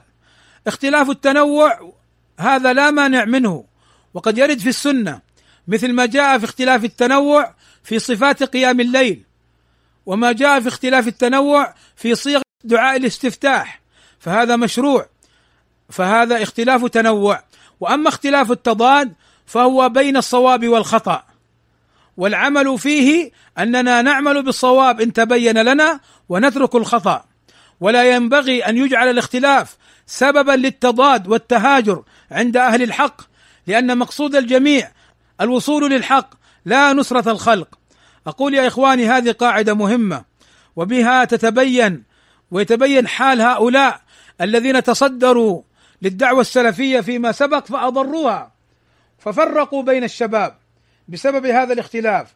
فمن وافقهم على رأيهم مدحوه وأثنوا عليه ودافعوا عنه ولو كان منحرفا. ومن خالفهم في رأيهم ولو كان قوله هو الصواب وصاحب سنة فإنهم يضللونه ويحاربونه ويحذرون منه ويلتفون حول العلماء حتى يطعنون في هذا الرجل من خلال العلماء. هذا حال هؤلاء. فجاءوا لمسائل التنازع والخلاف الاجتهادي ففرقوا الأمة وأثاروا الخلاف بينهم. يقول ابن أبي العز الحنفي في شرح الطحاوية مسائل النزاع التي تتنازع فيها الأمة في الأصول والفروع إذا لم ترد إلى الله والرسول لم يتبين فيها الحق بل يصير فيها المتنازعون على غير بينة من أمرهم فإن رحمهم الله أقر بعضهم بعضا ولم يبغي لم يظلم بعضهم بعضا فيقر بعضهم بعضا ولا يعتدى عليه وإن لم يرحموا وقع بينهم الاختلاف المذموم فبغى بعضهم على بعض من وافقني فهو ممدوح ومن خالفني فهو مذموم ولو كان صاحب سنة. إما بالقول مثل تكفيره وتفسيقه وإما بالفعل مثل حبسه وضربه وقتله. انتهى كلامه. ولذلك بارك الله فيكم من مسالك الحدادية تفريق الأمة وتفريق السلفيين بمسائل الخلاف الاجتهادي وتضليل الناس وتبديعهم في المسائل الخلافية الاجتهادية. فيجعل من خالف قول العلماء في مسألة اجتهادية ليست بملزمة أنه ضال منحرف. ولا شك أن هذا المسلك هو الضلال والانحراف شاء أم أبى. أيضا من فقه هذا الحديث أن قول العالم ليس أولى من غيره فإذا كان العالم إذا اجتهد ولم يتبين له الدليل قد يصيب وقد يخطئ فقوله ليس باولى من قول غيره. ولا يقال بشر ولكن ليس كالبشر كما يقوله السفهاء. بعض الناس يقول العلماء بشر ولكن ليسوا كالبشر. نعم العلماء لهم فضلهم ومكانتهم ولكنهم فيما يصيبون ويخطئون غير معصومين وفيما كان من باب اجتهادهم الذي قد يصيبون وقد يخطئون لا يلزمون بقولهم. يقول ابن تيمية رحمه الله تعالى من صار إلى قول مقلدا لقائله لم يكن له أن ينكر على من صار إلى القول الآخر مقلدا لقائله. أقول هذه فائدة عظيمة. إذا أنت اتبعت وقلدت عالما في مسألة لا دليل عليها. ليس لك أمران. أما الأمر الأول ليس لك أن تجادل وأن تخاصم في هذه المسألة لأنك مقلد جاهل. وأما الأمر الثاني ليس لك أن تضلل الطرف الآخر والقائل الآخر. واعجبوا لرجل في خطبة الجمعة يضلل من خالف رأي عالم لا دليل عليه. في خطبة جمعه في بلاد العجم نسأل الله السلامة والعافية من مسالك الحدادية.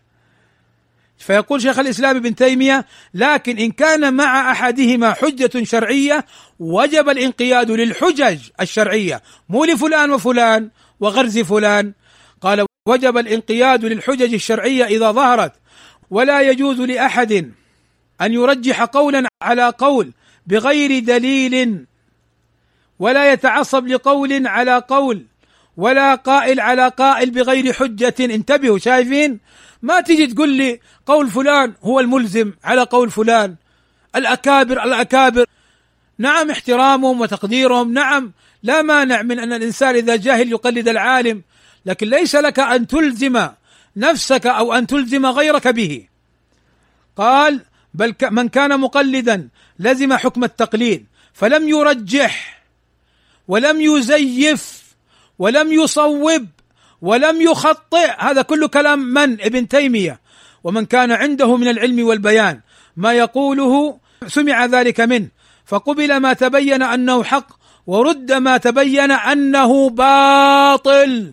سامع أيها العاطل الثرثار الليبي المهرج قال فقبل ما تبين أنه حق ورد ما تبين أنه باطل ووقف ما لم يتبين فيه أحد الأمرين.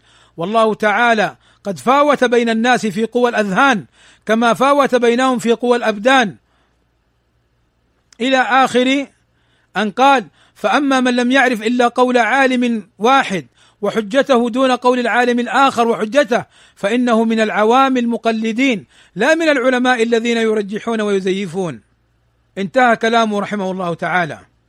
أيضا قال الشوكاني رحمه الله تعالى إذا قال مجتهد من المجتهدين هذا حلال وقال الآخر هذا حرام فليس أحدهما أولى بالحق من الآخر وإن كان أكثر منه علما أو أكبر منه سنا أو أقدم منه عصرا. إلى أن قال وليس لأحد من العلماء المختلفين أو من التابعين لهم والمقتدين بهم أن يقول الحق ما قاله فلان دون فلان أو فلان أولى بالحق من فلان. قال بل الواجب عليه.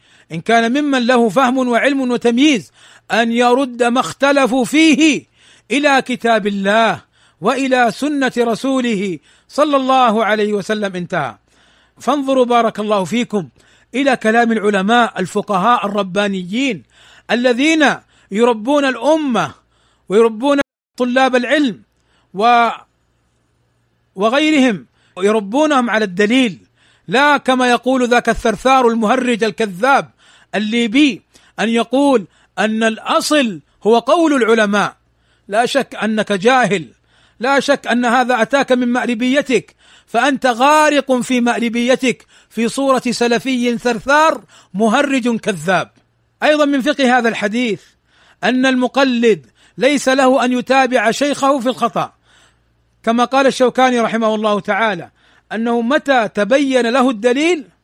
وجب اتباع الدليل. قال الشوكاني لما ذكر أن العالم إذا أصاب له أجران وإذا أخطأ له أجر قال ولكن هذا إنما هو للمجتهد نفسه إذا أخطأ. ولكن لا يجوز لغيره أن يتبعه في خطئه ولا يعذر كعذره ولا يؤجر كأجره بل واجب على من عداه من المكلفين أن يترك الاقتداء به في الخطأ ويرجع إلى الحق الذي دل عليه الكتاب والسنة. فلا يأتينا إنسان يقول كن مع العالم الفلاني كن مع الكبار. يا أخي إذا كان الكبير على خطأ أكن معه مطلقا؟ لكن قل وأقول لك وانصحني وأنصح لك ودلني وادلك على القاعدة السلفية الواضحة البينة التي لا غبار فيها. كن مع الحق كن مع الدليل سواء كان مع الكبير أو الصغير. هذا هو منهج السلف وهذا هي قاعدة العلماء التي لم تفقهها ولم يفقهها هؤلاء الذين يقاعدون هذه القواعد الباطلة. أيضا من فقه الحديث أن الخطأ إذا تبين أنه خطأ فإنه يبين ويقال بأنه خطأ ويصرح بأن العالم أخطأ ثم يعتذر للعالم بأنه له أجر وأنه بذل وسعه وجهده بخلاف ما يفعل يفعله بعض الناس من هؤلاء الثرثارين المهرجين يأتون إلى أخطاء العلماء ويحاولون أن يصوروها في صورة الحق وهذا خطأ. طيب ما وجه الاستدلال من الحديث على هذه المسألة؟ أقول وجه الاستدلال من هذا الحديث على هذه المسألة هو قول النبي صلى الله عليه وسلم إذا اجتهد الحاكم فأصاب إذا اجتهد فأخطأ. فبين أن العالم والحاكم والقاضي والمفتي بين صواب وبين خطأ لا بين بين كما يفعله هذا الثرثار. أيضا من فقه هذا الحديث أن الحق واحد لا يتعدد وقولهم كل مجتهد مصيب. قال العلماء ليس كل مجتهد مصيب بالنسبة للحق بل المصيب واحد وغيره على خطأ. ولها معنى صحيح وأن يقال أن كل مجتهد في مسائل لا دليل عليها مصيب إما لأجرين وإما لأجر. هذا هو المعنى عند العلماء. وبعضهم يقول لكل مجتهد نصيب يعني أجر أو أجران. ولكن الذي يهمنا الآن أن الحق واحد. وأن العالم قد يصيب وقد يخطئ. وأن العالم قد يصيب وقد يخطئ. ولا يصح لنا أن نقول أن العالم يصيب مطلقا. هذا خطأ. هذا خطأ. أو أن العلماء اقوالهم كلها صواب. هذا خطأ أيضا. كيف تنسب التناقض للشرع؟ فالعالم إذا اختلف قوله اختلاف تضاد. فكيف ينسب للشرع؟ إذا اختلف أقوال العلماء أو اختلف قول العالم اختلاف تضاد. مرة يجوز ومرة يمنع. كيف ينسب ينسب هذا كله للشرع؟ أيضا من فقه هذا الحديث أن أقوال العلماء ليست ملزمة وليست بملزمة ولا يوجد أحد من الأئمة يقول قولي كله حق فالتزموه. قال الشافعي لا يلزم قول رجل قال إلا بكتاب الله أو سنة رسول الله صلى الله عليه وسلم وأن ما سواهما تبع لهما. فاذا الشافعي يقول لا يلزم إلا بالكتاب والسنة.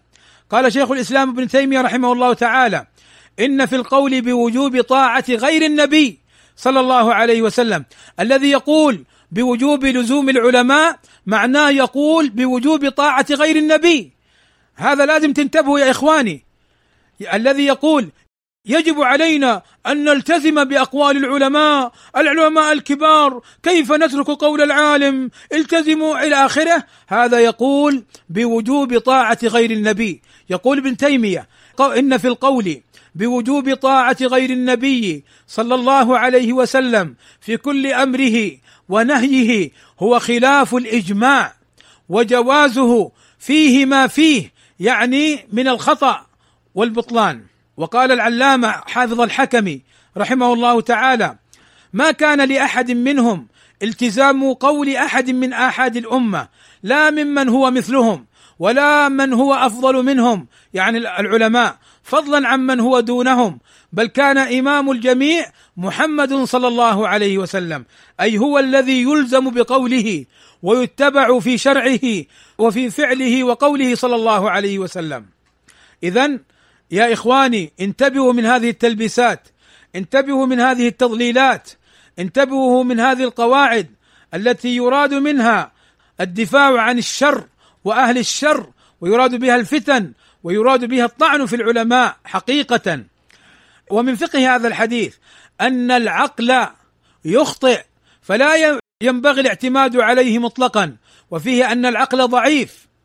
لأن النبي صلى الله عليه وسلم بين أن العالم إذا اجتهد وهذا بعقله يعمل عقله في الدليل والأدلة والقواعد الشرعية فقد يصيب وقد يخطئ. فلا ينبغي أن يقدم العقل على النقل. إن الذين يقولون هذه الأقوال بتقديم ولزوم غرز العلماء هم من الذين يقدمون العقل على النقل شاءوا أم أبوا. أيضا من فقه هذا الحديث أن المكلف مطلوب منه السعي للحق ولو لم يصبه. ومن فقه هذا الحديث وهذه مسألة خطيرة انتبهوا لها. هذه مسألة خطيرة انتبهوا لها. وهذه المسألة الجهل بها مسلك حدادي. وهذه المسألة تقريرها تحطيم لمنهج الحدادية. هذه المسألة تقول إن الاجتهاد كما يكون في المسائل الفقهية يمكن أن يقع للعالم في مسائل العقيدة. يقول الإمام العلامة ابن عثيمين رحمه الله تعالى في كتاب العلم صفحة 149 وأما الفرق بين الخطأ في الأمور العلمية أي العقدية والعملية أي الفقهية فلا أعلم أصلا للتفريق بين الخطأ في الأمور العلمية والعملية يعني يقع الخطأ فيها. إلى أن قال إلا أن الخطأ في المسائل العقدية قليل وأن المخالف فيها أقل عددا وأعظم لوما. قد يلام قد يلام إذا اجتهد بلا دليل أو اجتهد مع وجود الدليل الظاهر. أيضا قال الشيخ العثيمين رحمه الله تعالى ظاهر الحديث والنصوص أنه شامل للفروع والأصول حيث دلت تلك النصوص على أن الله لا يكلف نفسا إلا وسعها. لكن الخطأ المخالف لإجماع السلف خطأ. إلى آخر كلامه رحمه الله. وقال العلامة الإمام ناصر السنة بحق الألباني رحمه الله تعالى قامع الحدادية وشوكة غصة في حلوقهم قبحهم الله. قال هذا الإمام الألباني هذا الحديث وإن اشتهر عند العلماء استعماله في الأحكام الشرعية والمسائل التي يسمونها بالمسائل الفرعية دون استعمال هذا الحديث في المسائل الأصولية أو الاعتقادية. وإن كان هذا اشتهر عند الأصوليين فإنه مما لا شك ولا ريب فيه أن الحديث يشمل الاجتهاد في كل من الأمرين المذكورين أي الاعتقادية والفرعية أي سواء كان فرعا أو أصلا. سواء كان عقيدة أو حكما فقهيا. المهم أن العالم المسلم لا يلقي هكذا الكلام على عواهنه وإنما يجتهد في معرفة حكم ربه في كل ما كلف الله عز وجل به عباده سواء كان فرعا أو أصلا وسواء كان فقها أو عقيدة. فأي إمام من أئمة المسلمين سواء كان خطأه متعلقا بعقيدة أو خطاه متعلقا بحكم فقهي فهو غير مؤاخذ إذا لم تبلغه الحجة والعكس بالعكس تماما. كل من بلغته الحجة سواء في العقيدة أو في الفقه وأنكرها فهو الذي قد قامت عليه حجة الله فذاك نادم وهذا هالك. انتهى كلامه رحمه الله تعالى. وأيضا لشيخ الإسلام ابن تيمية رحمه الله تعالى كلاما في كتبه يقرر فيها هذه المسألة. وأنا أرشدكم إلى كتاب نقل فيه كلام ابن تيمية وتوسع فيها في هذه المسألة وهو كتاب الاختلاف وما إليه للشيخ محمد بازمول صفحة 81 إلى صفحة 92 حيث قال في آخرها والمقصود في هذه النقول أنها تقرر دخول الاجتهاد في جملة من مسائل الاعتقاد الخبرية العلمية النظرية وبالتالي دخول الاختلاف فيها والله الموفق. فهذا الكتاب بحث هذه المسألة بحثا يعني مطولا نقل فيه كلام شيخ الإسلام ابن تيمية رحمه الله تعالى. أقول هذه المسألة فيها رد على الحدادية الذين يبدعون الألباني ويبدعون ابن تيمية ويبدعون ابن عثيمين ويبدعون غيرهم من علماء السنة. قبحهم الله فاحذروهم ولا تجلسوا إليهم. والآن هناك من يرث ومن يسير على درب الحدادية. فلا تجد عالما من علماء السنة إلا ويطعنون فيه ويحاولون إسقاطه. فهم هؤلاء هم الحدادية الجدد فاحذروهم. ومن فقه هذا الحديث أن المكلف لا يؤمر بإصابة الحق بل السعي إليه. قال ابن حزم لم يأمر الله تعالى قط الحاكم بإصابة الحق لأنه تكليف ما ليس في وسعه. أيضا من فقه هذا الحديث ما جاء في القضاء مدحا وذما. قال العمراني في البيان الأخبار التي تدل على ذم القضاء محمولة على من علم من نفسه أنه لا يقوم بالقضاء إما لجهله أو لقلة أمانته.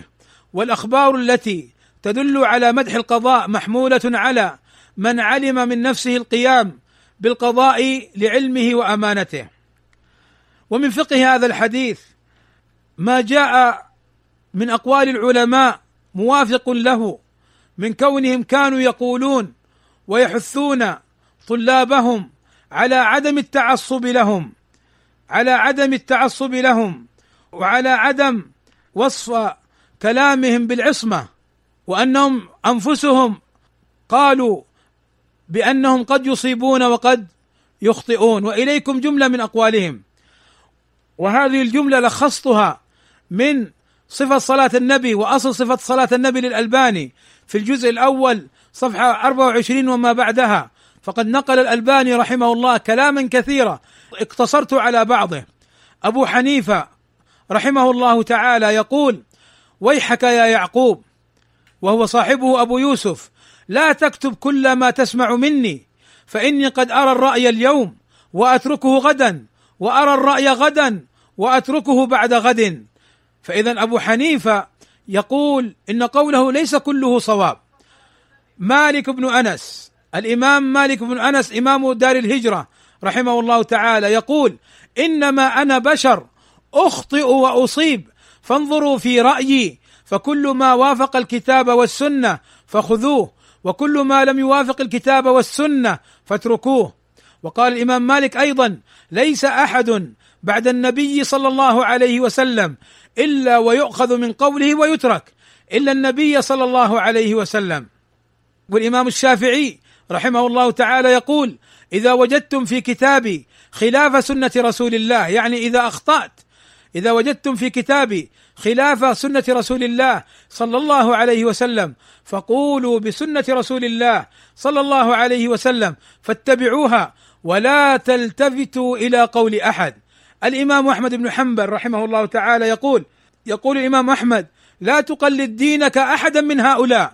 ما جاء عن النبي صلى الله عليه وسلم وأصحابه فخذ به. ثم التابعين بعد الرجل فيه مخير إلى غير ذلك من أقوالهم. فهؤلاء العلماء القدوة يقولون لا تاخذوا أقوالنا ولا تعتبروها إلا إذا كانت موافقة للدليل. فإذا كانت غير موافقة للدليل فإن كانت بلا دليل فلستم بملزمين به. وإن كانت مخالفة للدليل فاتركوا أقوالنا واعملوا بالدليل. رحمة الله عليهم. أئمة الهدى ومصابيح الدجى. أئمة يدعون الناس إلى قال الله قال رسوله قال الصحابة. وضوح ونهج سالم نافع ونهج كبير واضح. أين هؤلاء الذين يقاعدون تلك القواعد الفاسدة من هذه الأقوال النيرة؟ التي تلزم بالحق وتعمل به. ومن فقه الحديث أن من عمل بالدليل لا يكون مخالفا لأقوال الأئمة. يقول الألباني رحمه الله تعالى من تمسك بكل ما ثبت في السنة ولو خالف بعض أقوال الأئمة لا يكون مباينا لمذهبهم ولا خارجا عن طريقتهم بل هو متبع لهم جميعا ومتمسك بالعروة الوثقى التي لا انفصام لها. وليس كذلك من ترك السنة الثابتة لمجرد مخالفتها لقول الأئمة بل هو بذلك عاص لهم ومخالف لأقوالهم المتقدمة التي سبق ان ذكرت بعضها. من فقه هذا الحديث أن العمل بالدليل الصحيح لا يستلزم تخطئة العالم والطعن فيه. يعني سبحان الله هؤلاء الذين يقولون إن ردك لجرح العالم إن ردك لقول العالم طعن فيه. هؤلاء يقولون نفس قول المقلدة المتعصبين. يقول الألباني رحمه الله تعالى ثم إن هناك وهما شائعا عند بعض المقلدين يعني المتعصبين. هذا الوهم يصدهم عن اتباع السنة التي تبين لهم أن المذاهب على خلافها وهو ظنهم أن اتباع السنة يستلزم تخطئة صاحب المذهب. والتخطئة معناها عندهم الطعن في الإمام. ولما كان الطعن في فرد من أفراد المسلمين لا يجوز فكيف في إمام من أئمتهم؟ شوفوا هذه الشبهة شبهة المتعصبين المقلدين هي نفس شبهة الشر وأصحابه. هي نفس شبهة صاحب يعني أصحاب الفتن المعاصرة اليوم. نفس شبهتهم حذو النعل بالنعل. حذو البعره بالبعرة. نسأل الله السلامة والعافية. قال الألباني والجواب أن هذا المعنى باطل وسببه الانصراف عن التفقه في السنة. وإلا فكيف يقول ذلك المعنى مسلم عاقل؟ ورسول الله صلى الله عليه وسلم هو القائل إذا حكم الحاكم فاجتهد فأصاب فله أجران وإذا أخطأ فاجتهد فله أجر. فهذا الحديث يرد ذلك المعنى ويبين بوضوح لا غموض فيه أن قول القائل أخطأ فلان معناه في الشرح أثيب فلان اجرا واحدا فإذا كان ماجورا في رأي من خطأه فكيف يتوهم من تخطئته إياه؟ الطعن فيه.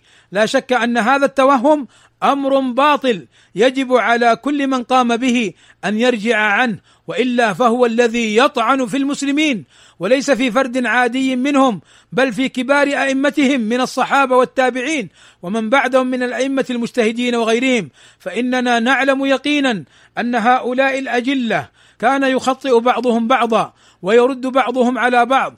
أفيقول عاقل إن بعضهم كان يطعن في بعض؟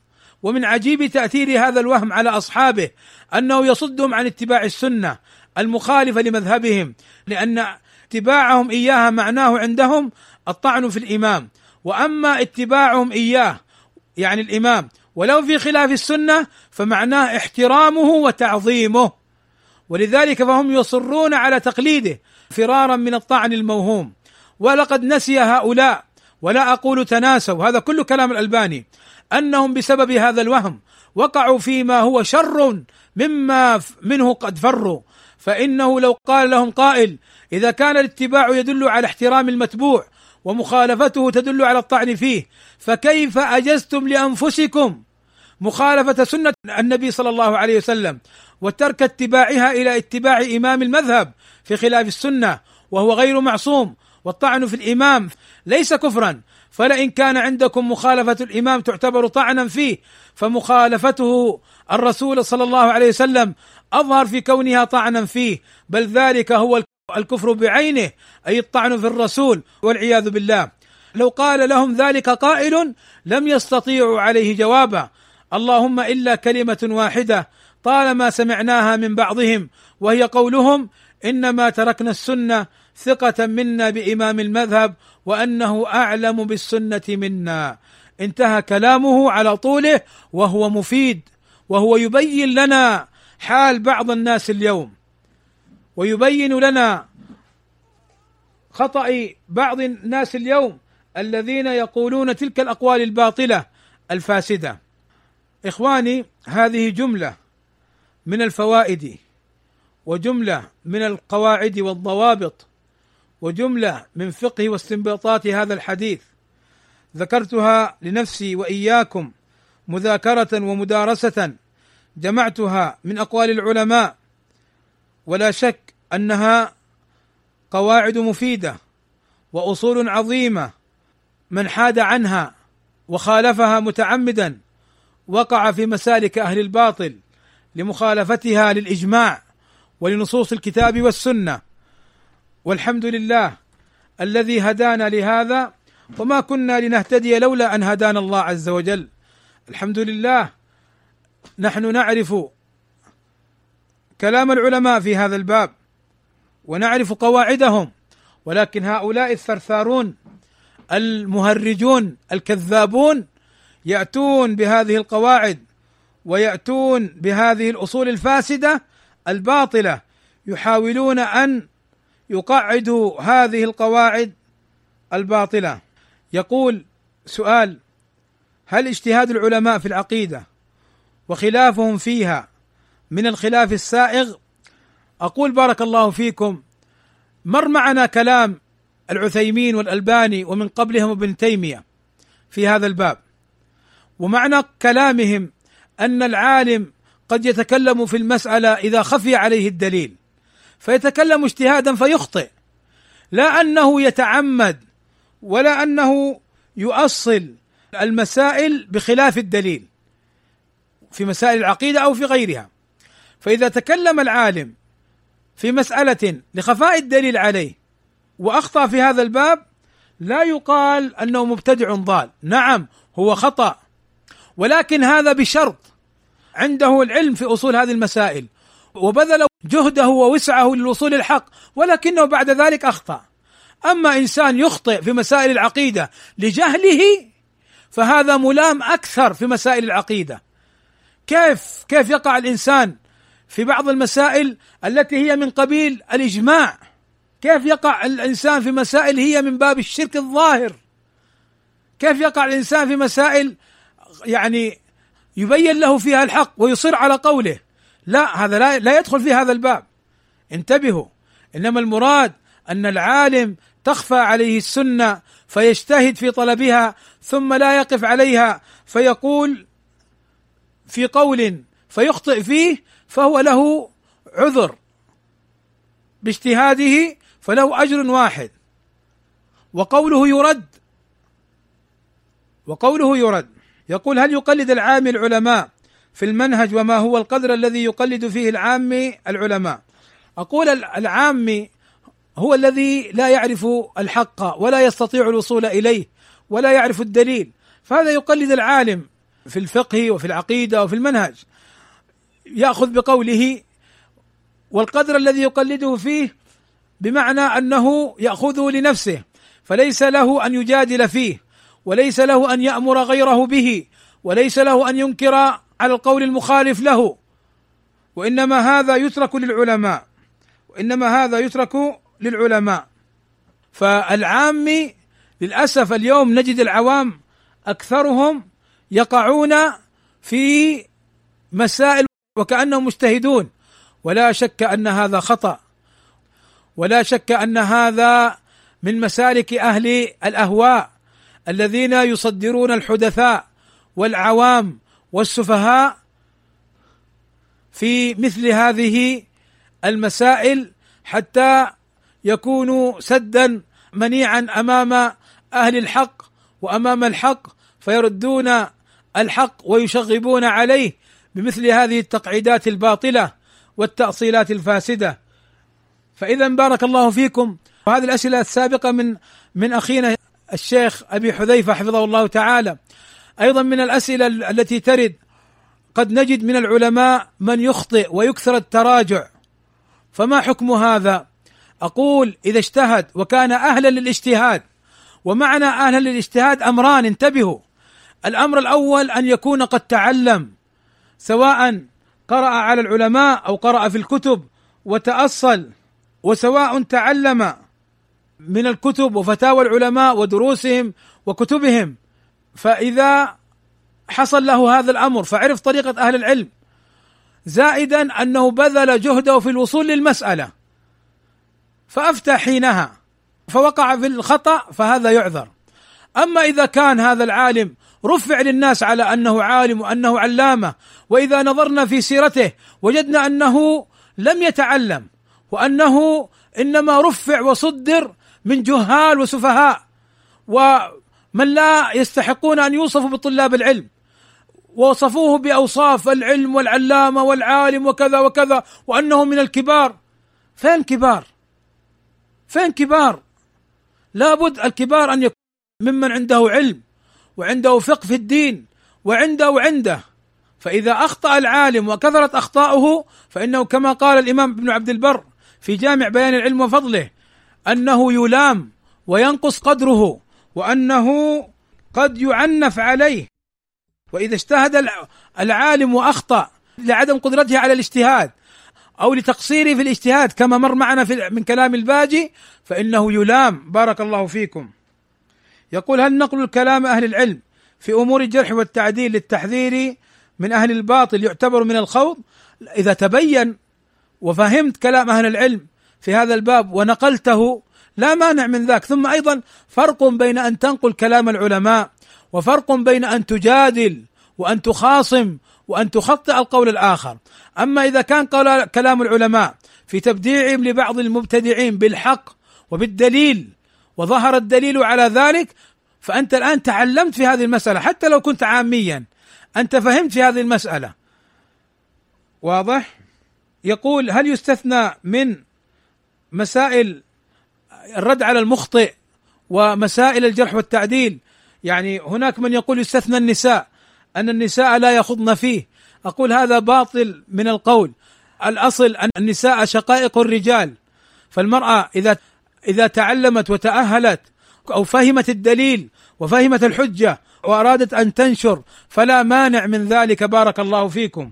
وما يحاول فيه البعض لما فقه بعض النساء الحجج في هذا الباب فأرادوا إسكات النساء بأن المرأة بأن المرأة لا تتكلم ولا تخوض في هذا الباب. أقول هذه من تقعيدات أهل الباطل والشر. فاحذروا منها بارك الله فيكم.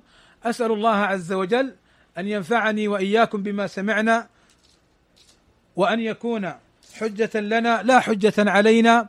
وأسأله سبحانه وتعالى أن يحفظني وإياكم من الفتن ما ظهر منها وما بطن وأسأله أن يرزقني وإياكم الإخلاص في القول والعمل وأسأله سبحانه وتعالى أن يوفقنا جميعا لإصابة الحق وأن يوفقنا إذا أخطأنا أن نرجع عن عن الخطأ. وهنا أيضا مسألة لا مانع أن أذكرها وإن كنت ختمت كلامي ولكن هذه المسألة مهمة. وضرورية وهي تسد باب الفتنة على الحدادية وعلى أذنابهم وأتباعهم. ما هي هذه القاعدة وهذه الفائدة من الحديث؟ أنك لا يجوز لك أن تقول إن هذا القول صوابا أو هذا القول خطا إلا بالدليل. وأيضا لا يجوز لك أن تقول فلان أخطأ إلا بالدليل. ولذلك من الفتن التي حصلت الآن فلان عنده أخطاء. طب ما هي أخطاؤه؟ ما تبين. فلان عنده مخالفات وعنده أمور نحن نحذر منه. طيب ما هي؟ ما تبين. لا يقبل قولك في هذا. شئت أم أبيت؟ ومن أصل خلاف هذا الأمر فهو مبطل. لأن السلفي لا يجرح ولأن الخطأ لا يخطأ إلا بدليل. لأن كما قال ابن تيمية العلم إما نقل مصدق عن معصوم أو نقل عليه دليل معلوم وما سوى ذلك. إما مزيف مردود بان باطله وإما متوقف فيه. فمن أين لك أن تقول هذا خطأ؟ فمن أين لك أن تقول هذا خطأ؟ ولذلك الذين يرمون السلفيين بالأخطاء والأخطاء لا مانع لا مانع أن تقول أخطأ فلان صغيرا كان أو كبيرا. نحن لا نثرب ولا نخطئ تخطئة المخطئ بالدليل. وأما من غير دليل فلا يجوز لك يا عبد الله أن تقول هذا خطأ أو هذا صواب إلا بالدليل. وقد مر معنا شيء من ذلك أثناء الكلام. وبه أيضا أختم كلامي. وصلى الله وسلم على نبينا محمد وعلى آله وصحبه أجمعين. والحمد لله رب العالمين.